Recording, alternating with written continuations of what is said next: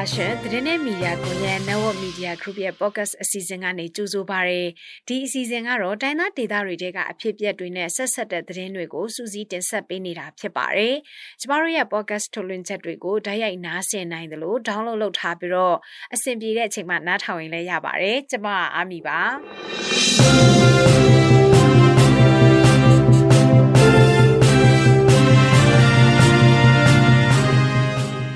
တင်ဆက်ပေးမယ့်သတင်းတွေကတော့အပြည့်ရငါးဖွဲနဲ့စစ်ကောင်စီတို့နေပြည်တော်မှာနှစ်ရက်ကြာတွေ့ဆုံဆွေးနွေးခဲ့တဲ့သတင်းရှမ်းမြောက်မုံကိုမြို့နယ်က MNDAA ကိုကန်တပ်ဖွဲ့ရဲ့စခန်းကိုစစ်တပ်ကလေရင်နဲ့ပုံကျဲခဲ့ရမှာကိုကန်ဘက်ကတယောက်သေဆုံးပြီးတော့9ယောက်ဒဏ်ရာရရှိခဲ့ပါတယ်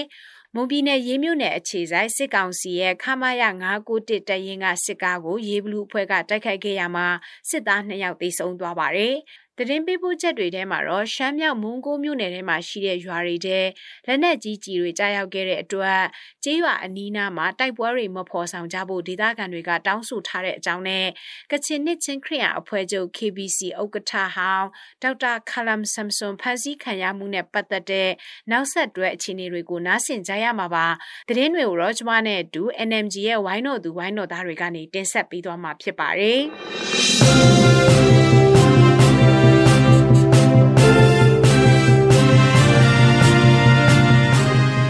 စစ်ကောင်စီရဲ့ဖိတ်ခေါ်ကမ်းလှမ်းချက်အရ NCA အပြည့်ရဲ့လက်မှတ်ရေးထိုးထားတဲ့တိုင်းသားလက်နက်ကိုင်အဖွဲ့တွေတဲက၅အဖွဲ့ကတော့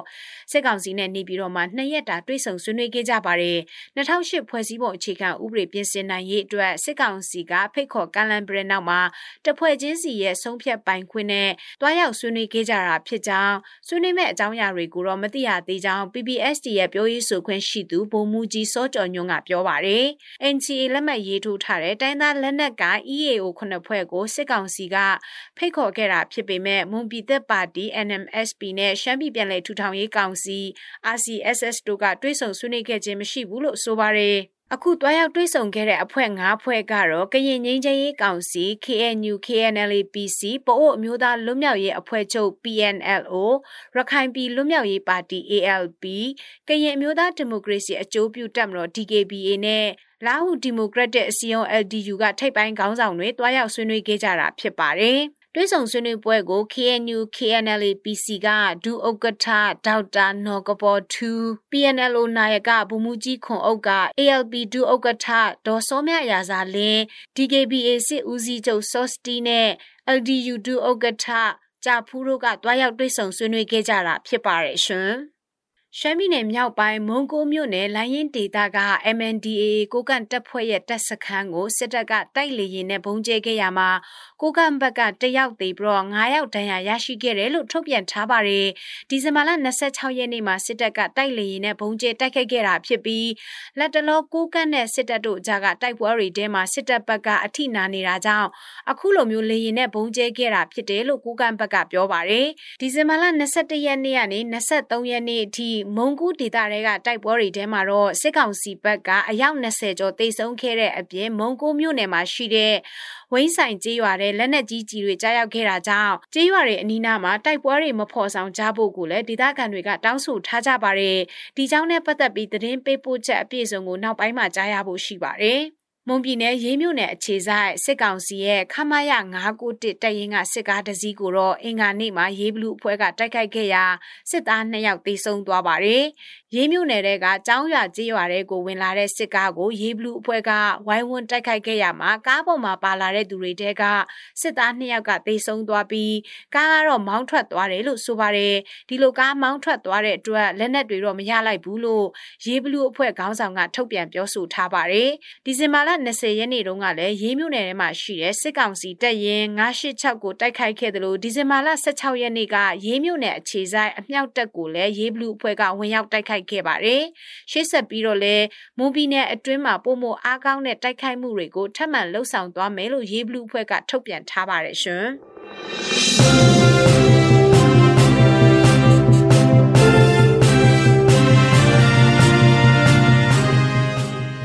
အခုဆက်ဆက်ပြီးသတင်းပေးပို့ချက်တွေကိုနားဆင်ကြရမှာပါတိုက်ပွဲတွေဖြစ်လာရင်လက်နက်ကြီးတွေကြေးရွာတွေကိုကြားရောက်လာတဲ့အတွက်လက်နက်ကန်အဖွဲ့အစည်းတွေအနေနဲ့ကြေးရွာတွေအနီးတစ်ဝိုက်မှာတိုက်ပွဲဖော်ဆောင်တာမျိုးကိုမလုပ်ကြဖို့ရှမ်းပြည်နယ်မြောက်ပိုင်းမုံကိုမြို့မှာရှိတဲ့ဒေသခံတွေကတောင်းဆိုလိုက်ပါတယ်ဒီအကြောင်းကိုတော့ကိုစောပွေးရစူးစီးထားပါတယ်ကိုကန့်တက်မလို့ MNDAA နဲ့အာနာသိန်းစစ်တပ်တို့ကြားရှမ်းပြည်နယ်မြောက်ပိုင်းမူဆယ်ခရိုင်မုံကိုမြို့နယ်မက်ကန်ကျေးရွာအုပ်စုဟိုပန်ကျေးရွာမှာ ဗုဒ္ဓဦးနေ့ကတိုက်ပွဲဖြစ်ပွားခဲ့ပါတယ်။အဲ့ဒီတိုက်ပွဲအတွင်းဟိုပန်ကျေးရွာနာကဝင်းဆိုင်ကျေးရွာထဲကိုလက်နက်ကြီးကြီးကြားရောက်လာတဲ့အတွက်အခုလိုတောင်းဆိုရတာဖြစ်တယ်လို့မွန်ဂိုဒေသခံဝင်းဆိုင်ရွာသားတယောက်ကပြောပါတယ်။မနေ့ကဖြစ်သွားတဲ့ဟိုဖြစ်ပျက်ပုံပေါ်မှာမူတည်ပြီးမှကျွန်တော်တို့နည်းနည်းဟို ပြောချင်တာနဲ့ရက်ရက်ရက်ခံချင်တာဆိုတော့ဒီကျွန်တော်တို့ဖြစ်လာလို့ရှိရင်ရွာဘေးမှာအခုတော့ရွာတိတ်ရွာနဲ့တိတ်မဝဲတဲ့နေရာပဲဖြစ်ဖြစ်လာတော့ကျွန်တော်တို့ဒီလက်နက်ကြီးတို့တခြားဟာတွေတော့ဒီလိုဒီဒေတာခန်ဒီတွေ့ရောရွာတွေ့ရောကျွန်တော်ပြည်သူလူထုအတွက်အရင်တော့ကြောက်ဟာစိုးရင်ဆရာရှိတာပေါ့အဲ့ဒါကြောင့်ကျွန်တော်တို့ဖြစ်နိုင်လို့ရှိရင်ကြတော့ဒီကျွန်တော်တို့ဖွဲ့အားလုံးပေါ့နော်ရွာဘေးနားနေတော့ကျွန်တော်တို့ရှောင်းနိုင်တဲ့လောက်ရှောင်းပေးစေချင်တာပေါ့အဲ့ဒါတော့မေတ္တာရက်ခံချင်ဒီဇင်ဘာလ21ရက်နေ့က တိုက်ပွဲဖြစ်ပွားခဲ့တဲ့အခြေအနေတွေနဲ့လက်နက်ကြီးကြီးတွေရွာထဲကိုကြားရောက်ခဲ့တဲ့အခြေအနေတွေနဲ့ပတ်သက်ပြီးဝင်းဆိုင်ရွာသားကအခုလိုဆက်ပြောပါတယ်မနေ့ကခဏတော့ဖြစ်တာပါမနေ့က12နာရီခွဲတနာရီနီးပါးလောက်ကနေစဖြစ်တယ်အာတနာရီနီးပါးလောက်ပဲဆင်တယ်တနာရီနှစ်နာရီနီးပါးလောက်ဆိုတော့ဟိုတနတ်တန်တော့မကြတော့ဘူးဆိုတော့ကျွန်တော်ဒီဟိုပောင်ကျေးရွာဆိုတဲ့အဲသူတို့ရဲ့ဟိုအရင်တော့ကရွာဟောင်းနဲ့အထက်မှာပေါ့ လက်နဲ့ကြီးတော့ရွာထဲမှာတော့ကြတော့ကြတယ်ဗျာမဟိုအိမ်တွေတော့မထိဘူးအဲလူတွေရောဘာမှတော့မဖြစ်ပါဘူးလက်ရှိချိန်မှာတိုက်ပွဲငြိမ်သွားပြီဖြစ်ပေမဲ့လည်းအာနာသိန်းစစ်တပ်ဘက်က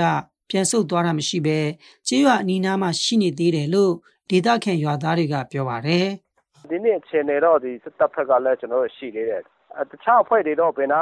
ရောက်ဘယ်ဘယ်ရောက်သွားလဲတော့ကျွန်တော်တို့လည်းဒီတင်းအတိအကျတော့မသိဒါပေမဲ့ကျွန်တော်တို့ဒီတတ်မတော်ဖွဲ့ကတော့ရှိသေးတယ် မနေ့ကဖြစ်တဲ့ ဒီအောက် နည်းနည်းအောက်ပိုင်းဖက်မှာပေါ့ ဒီအဲစမာကျေးရွာဆိုတဲ့ အဲရွာထိပ်နားတွေ သူတို့နေနေကြတယ် ရှမ်းပြည်နယ်မြောက်ပိုင်း မုံကူမြို့နယ်မှာ တိုက်ပွဲဖြစ်ပွားခဲ့တယ်လို့ပြီးခဲ့တဲ့ ဒီဇင်ဘာလ9ရက်နေ့ကနေ23ရက်နေ့အထိ နမ်ဆန်မြို့နယ် ကုန်းသာကျေးရွာမှာ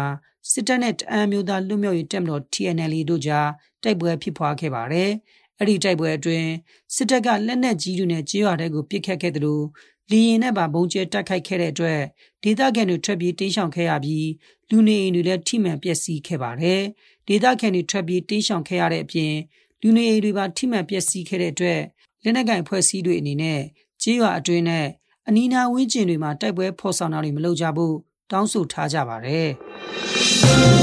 ။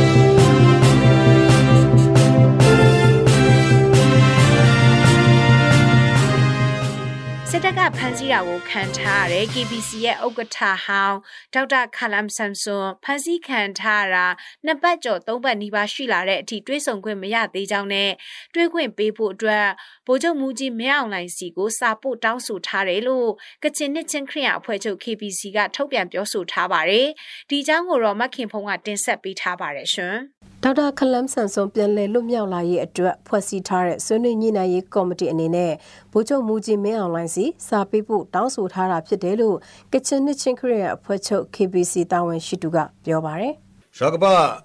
လမ်သက်ဆန်နာကနီ KBC EC ကောနာ လမ်တမ်ဖရမ်ဖရန်ကော်မတီဖေဒီနေ့ဆရာကြီးကိစ္စနဲ့ပတ်သက်ပြီး KBC EC ကနေဖွဲ့စည်းထားတဲ့ကော်မတီကနေလုံနေတဲ့ကော်မတီကနှစ်ခါတွေ့ပြီဖြစ်ပါတယ်။အဲ့ဒီမှာဒီဇင်ဘာလ15ရက်နေ့မှာဗိုလ်ချုပ်မူကြီးမြောင်လိုင်ကိုလည်းဆရာကြီးနဲ့တွေ့ဆုံခွင့်ရဖို့အတွက်စာပို့ထားပါတယ်ဒီစာလေးရောက်ပြီလို့သိရတယ် ဒီဇင်ဘာလ15ရက်နေ့ရက်စွဲနဲ့ပေးပို့လိုက်တဲ့အဲ့ဒီစာကိုလက်ခံရရှိကြောင်းကချင်ပြည်နယ်လုံခြုံရေးနဲ့နေဆက်ရေးရာကပြန်လည်အကြောင်းကြားလာတယ်လို့ဆိုပါတယ်။ဒါပေမဲ့ဒီနေ့အချိန်ထိဆရာတော်ကြီးနဲ့တွေ့ဆုံခွင့်မရသေးတယ်လို့ဘယ်နေရာမှာဖမ်းဆီးချုပ်နှောင်ထားတယ်ဆိုတာကိုလည်းစစ်ကောင်စီဘက်ကတိတိကျကျထုတ်ဖော်ပြောဆိုခြင်းမရှိသေးပါဘူး။ ဒေါက်တာခလမ်ဆမ်ဆွန်နေကောင်းကျမ်းမာကျောင်းသားကချင်ပြည်နယ်လုံခြုံရေးနဲ့နေဆက်ရေးရာကအကြောင်းကြားလာတယ်လို့ဒီဇင်ဘာလ20ရက်နေ့မှာ KBC ရဲ့ Facebook လူမှုကွန်ရက်စာမျက်နှာမှာတဆင့်အခုလိုပြောပါရယ်ဒီဇင်ဘာရှိချကိုခင်ခေါခွန်လခေါရဒီဇင်ဘာလ19ရက်နေ့မှာလုံနေကနေလဲဆရာတော်ကြီးနဲ့တက်ဆိုင်တဲ့တောင်းဆိုထားတဲ့စာတွေကိုလက်ခံရရှိကြောင်းနဲ့ဆရာတော်ကြီးနေကောင်းကျမ်းမာကြောင်းဘာမှစိတ်ပူဆရာမလိုဘူးဆိုတာမျိုးအတိပေးအကြောင်းကြားလာပါတယ် ဒီဇင်ဘာလ9ရက်နေ့ KBC ကထုတ်ပြန်ပြောဆိုထားတဲ့အချက်အရ KBC ဥက္ကဋ္ဌဟောင်းဒေါက်တာခလမ်ဆန်ဆွန်ကိုစစ်ကောင်စီကတရားစွဲဆိုဖို့လှုံ့ဆော်နေတယ်လို့သိရပါဗျ။ဘယ်အမှုနဲ့တရားစွဲဆိုသွားမယ်ဆိုတာကိုတော့ဒီဇင်ဘာလ22ရက်နေ့အထိတစုံတရာပြောဆိုခြင်းမရှိသေးပါဘူး။ဒေါက်တာကလမ်ဆမ်ဆွန်အမြင့်ဆုံးလွတ်မြောက်လာရေးအတွက်ကချင်နှစ်ချင်းခရီးရန်အဖွဲ့ချုပ် KBC ရဲ့အတင်းတူအတင်းသားတွေအနေနဲ့ဆက်လက်ဆုတောင်းကြဖို့ကိုလည်းထပ်မံတိုက်တွန်းထားပါတယ်။ ဒေါက်တာခလမ်ဆန်ဆွန်ကိုအကြောင်းမဲ့ဖန်စီထိန်ထိန်ထားခြင်းကနေအမြင့်ဆုံးပြန်လည်လွတ်ဖို့ကချင်နှစ်ချင်းခရီးရန်အဖွဲ့ချုပ် KBC ကဒီဇင်ဘာလ9ရက်နေ့မှာထုတ်ပြန်တောင်းဆိုထားပါတယ်။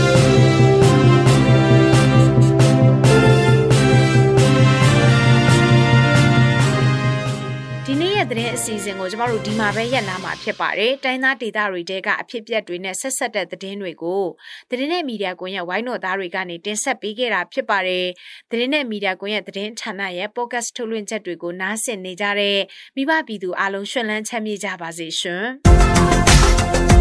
။